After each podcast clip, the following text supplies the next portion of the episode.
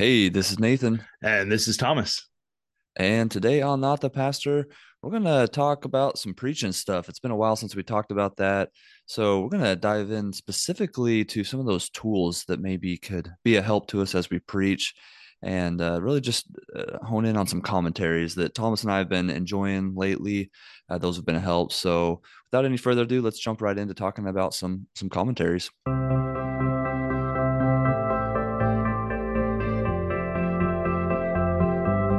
Hey, Thomas. Hello. So looking forward to talking about this. Yeah.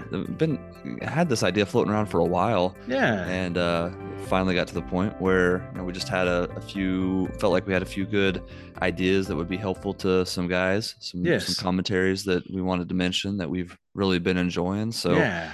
Yeah. So maybe let me just ask you, where have you been preaching lately, and what you've been studying, and what's been a help to you in those studies? Yeah. So most recently, in our Sunday school class, we've been in the book of Ephesians. My intention was to start to do kind of a pretty big overview of Ephesians, but honestly, it just turned into that wasn't the direction Jesus actually had. That was more of what I wanted. And so I was, trying to work through the book quickly. And now we've been in Ephesians. I just finished chapter 4 this Sunday, and we've been in it since, I don't know, it's been a long time. Yeah. It's been a really long time. I joked with somebody when we started this, and I was like, oh, your son's promoting into our class, right? Going to be out of high school and moving into our class. Turns out that actually I misunderstood his age. That doesn't even matter. But that's happening in May. We should be just about perfect for we'll be in Ephesians chapter 5. We're getting ready to jump into Ephesians chapter 6, right? Children obey your parents. Yeah. And I'm so excited. And it is now November, and we just finished chapter 4. Chapter 5 is not even done yet. So anyway, so been there. And then I actually just started a series. I'm preaching Sunday nights for a little bit. And so started a series in Daniel. We talked a little bit about that a couple weeks ago, actually. Yeah. So those are the two places I'm preaching regularly. Okay. They'll have had several other, Sermon on the Mount has been a recent journey through us. And I've enjoyed that. Yeah, we've talked about that one. Yeah. And so there've been there've been a number of places, but most of the preaching really comes from, or most of the commentaries rather comes from where I'm preaching. We've had this conversation, you and I, that we both kind of do this the same way. Yeah. Where, yeah. How do you find, maybe let's start there. Yeah. How do you get good commentaries, or what's your process there? Yeah. Well, I know where I'm going to be. Right. So my typical practice is to preach, sequential exposition through a book, right? That's typically how I do that. Yeah, sure. I've done topical series, and we will occasionally do them depending on the situation or whatever. Sure. There'll be times, but typically I'm looking at working through a book of the Bible, and then starting at the beginning of that book and working through. Now, speed and how quickly we're doing that, how deep we're going to dive, all those things are going to change, depending on the book and purpose and those kind of things, but that's how I typically do that. So I know I'm going to preach through the book of Ephesians, so I know that coming up, that's where I want to be next. That's where Jesus is leading. Right. So I'm looking for commentaries in the book of Ephesians, and so sometimes that looks like I'm going down to the Christian bookstore, or not so much Christian bookstore, the used bookstore, right. I, of course, spend a lot of time online. Maybe ask a couple of Facebook groups that we'll do a search for, and be like, hey, I'll look in the past, and somebody's probably asked, hey, what are the best commentaries on Ephesians? Right. And so then I'll kind of cipher through those. If it's super old, I might ask that question. So you're not going and just buying a whole commentary set on the whole Bible. No. You're honing in on a specific book. Yeah. Why is that? Why do you think that's because they're so expensive. Better approach? Yeah, well, that's part of it. Because commentaries are so expensive. And so I can buy a single full Bible commentary, right, and spend, we're talking hundreds and hundreds of dollars, and have a limited resource that I'm going to use that, right? I'll go to it every time, but in the end, there's not breadth there. So you get, for those several $100, you get a single point of view. You get a single insight into that passage. Whereas this way, I've been in Ephesians, like it'll be a year and a half or something by the time we're done. Yep. And I've spent maybe $100, $150. I don't know. I spent a little bit of money on the commentaries that I bought for Ephesians. But when I bought those, like I now have four or five different opinions. Right. I have four or five different mindsets. I have four or five different people who are much smarter than me, all approaching the same passage. Yes. So now I have the ability, like there's just a breadth of with the multiple counsel, there's wisdom, right? And that's, so that's my thought process there. I've actually seen recently really started using Logos and the Bible software, and so a lot of those commentaries now picking up there and using it that way. And I love how that interacts with the text of the Word of God and then the commentaries there, and how they interact and how they work together. And so that's really helpful as well. But I also I generally try to pick up at least one paperback or one actual physically bound, not paperback, physically bound book that I can have and carry around and read when I'm not at my desk, those kind of things. And so I tried to do at least one of those.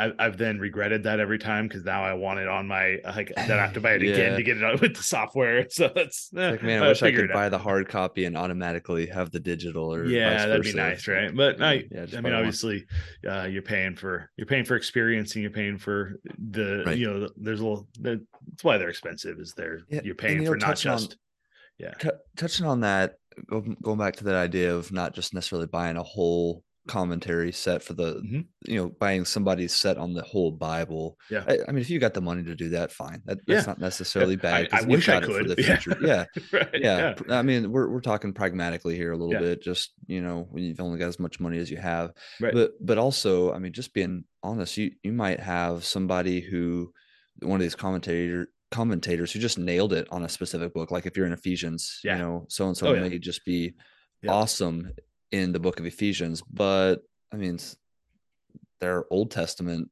book, whatever, might just be off, might be garbage, or their, their approach to end times things, and talking about, the book of Revelation. You don't necessarily want their opinion on the book of Revelation, because it's just not good. But man, they nailed the book of Ephesians, or wherever you might be, the book of Romans, right? And so just.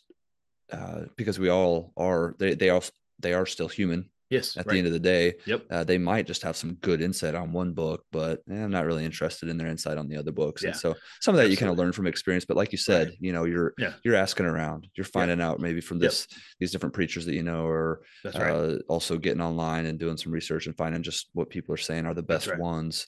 Yep. And so you're also getting a multitude of counsel there, even on which commentators to pull from. So absolutely. I think that's the way to do it. I mean, that's what's worked for me well. Yeah. And so I've appreciated that. Yeah. So jump into some of these. So what about Ephesians? What specific ones have you been using? So there's a couple that I've used for Ephesians. My primary one is it's Harold Hoehner's book on Ephesians. And he wrote Ephesians, an exegetical commentary, right? So it's very, very descriptive. Sounds good. And so, man, it is really good. Obviously, all of these, we already know, right? There's going to be things where we disagree with. There's going to be things that come up and like, well, I really don't like how he interpreted chapter 1 and verse number 7. Fine, right? So there was a little bit of that with Hoehner, but honestly, he has been so helpful. It's definitely one of far more on the the meaty, informative side, not a lot on the application devotional side, right? And commentaries can kind of span the range there. But also every other commentary that was recommended to me, Hoehner read them, processed them, and quoted them. He's pretty comprehensive there. It seriously is. There've been times where I'm I'll read something else in some other place and I'm be like, oh, that's helpful. And then I crack out Hoehner and he's he says the same thing, quotes that guy, and then refines that statement even better. And I'm I wish I would have just started here. I could have saved the time there. And so Hoehner's been really helpful. And Ephesians was my first interaction with Hoehner. And so I'm looking forward to seeing what other works he does and has written, and he will be somebody that I look to other times. Yeah. My current all-time favorite commentator is Dale Ralph Davis. And so Dale Ralph Davis I used him for the book of Judges. He has some, I'm using him currently for the book of Daniel. And actually I heard about him from our friend, Noah Downing, who we had on this podcast. And so Dale Ralph Davis is much more on the devotional side, but man, his insight is so helpful and so good. And so I've really appreciated him. And, he is one of the first people that I look for if he has a commentary about that book. It's an absolute for sure. I'm picking that one up. So Dale Ralph Davis, and he hasn't written commentaries on every book, but he has been so helpful and so good. I've also really enjoyed Martin Lloyd Jones. Martin Lloyd Jones. Yeah, he's good. Yeah, he is also, if I see he's written something on a specific book that I'm looking at, he's somebody that I pick up for sure. And his series or his work on the Sermon on the Mount was transformative for me. Like it wasn't I'm specifically using that one for the Sermon on the Mount now. It's awesome. Yeah. It has been so helpful. And like, it's one of those books that like I've recommended it to people. I was having a conversation with a church person, somebody who comes to our church and was talking about the Sermon on the Mount and like, oh yeah, I've just really been drawn there and have really been reading that. And I'm like, you know what you should do?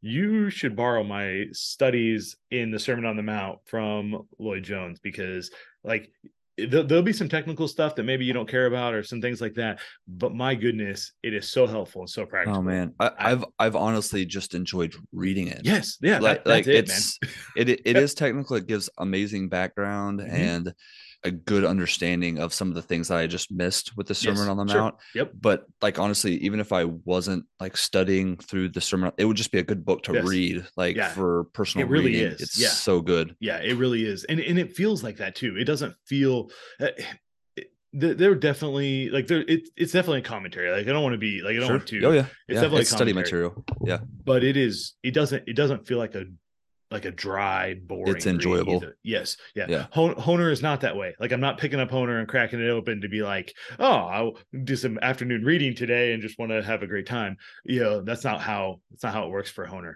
but it is. Lloyd Jones has done that again. Hoehner is different purpose, different point there. And so that's been good. There is a full Bible commentary though, that I have found myself referencing several times. Okay.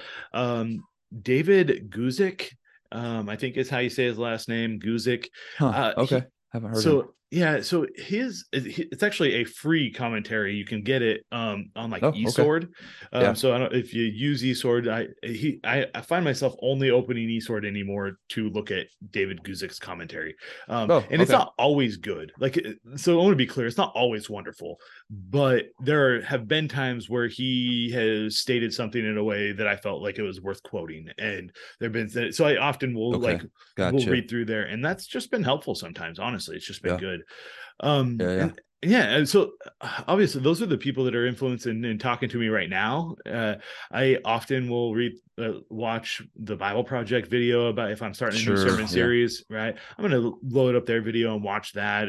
They always recommend a commentary or two for every one of their, and so I at least look at that. But I have consistently found, I'm going to be labeled a heretic here, I've consistently found help in the New International Commentary of the Old or New Testament.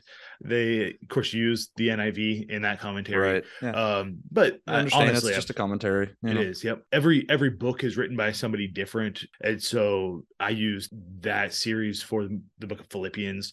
And it was very helpful and very good.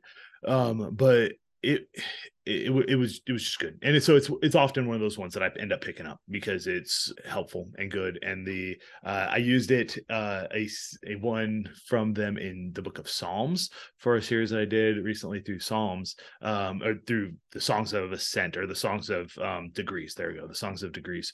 And it was humorous to me the number of times that in that they said, well, the Authorized Version, which is of course the King James, right? The Authorized Version really has this better. It's it's interpreted better in the authorized version. And they said like over and over and over again. It just cracked me up. I just use it. it made me laugh several times. As I'm reading here, I'm like, oh, because that's what it means. Like you changed the whole, you changed the verse there. That changed the whole meaning. Anyway, so that was fun. That's fun. Yeah. So man, Dale Ralph Davis, Harold Hoehner, David Guzik, Martin Lloyd Jones, Lloyd Jones are all guys that I've looked at and will continue to make sure that I pick up stuff from them. I also, though, a couple of my favorite sermon series that I've done that weren't based out of like, or weren't like a sequential exposition. I really enjoyed preaching through the principles that are found in Changed into His Image by Jim Berg. Yeah.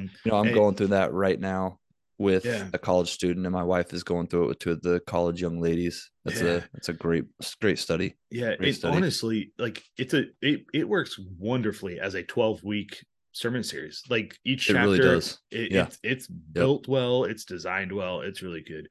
One that a little bit more work needs to be done, but has been really enjoyable to me is Not a Fan by Kyle Idleman. And I haven't read everything by him, but that book has been very helpful for me and is very good and is designed in such a way that is also pretty easy to preach as a series. And so, gotcha. In fact, in many of his chapters, he has like the text that he uses, and then like his book, like his chapter, of course, is about a piece of that chapter in the Bible. And so, that was super cool and helpful. And so that was nice. Keep trying to, you're not going to be able to, just preach the book, obviously, but the principles are there and they're very helpful. And so one note about going back to Jim Berg's book there for just a minute, Changed into His Image. I know back in college, we used that book as a textbook for one of our college classes, personal spiritual development. Yes. Enjoyed it then, went through it even as a Sunday school series in the church there one year. Okay. They're actually the original copy is no longer in print. It's now the second edition that they have out. So just a note there. I know my wife was looking to pick up a couple of copies just recently for these college young ladies that she's doing about the book study with and couldn't find it. And we were like, what? This is weird. This is such a good book. Surely it's not out of print, but then realized, okay, the new cover looks completely different and everything. Yeah. So, so they're on the second edition now, just in case somebody's wondering about that or looking for that. And I assume too, or I know we'll put links to all these different resources for people in the show notes so that they can find those and pick those up if they're interested. Oh yeah. Changed into His Image actually has a like a study guide that goes with it as well. Like yes. You don't have to use it obviously, but it's helpful if you are in that in that discipleship kind of relationship. It takes excerpts of the chapter and then like gives space to write down responses to questions, those kind of things, and it can be really helpful. It's fairly intense. It's a significant amount of work, and so you're not doing that for somebody who's deep book too. It's not, this isn't surface level. It's good. It's deep. Yep. Yeah. But I also felt like it didn't feel like we were dealing with the heart of the matter, but it didn't always feel like you were having to labor to get there, right? I guess what I mean by that is I didn't feel like it was hard to read. I felt like it was that while the material covered is central to developing a Christian life, right, and having like being changed into His image, right? Like that's the material covered was very, very, very foundational, but it didn't feel like we needed to.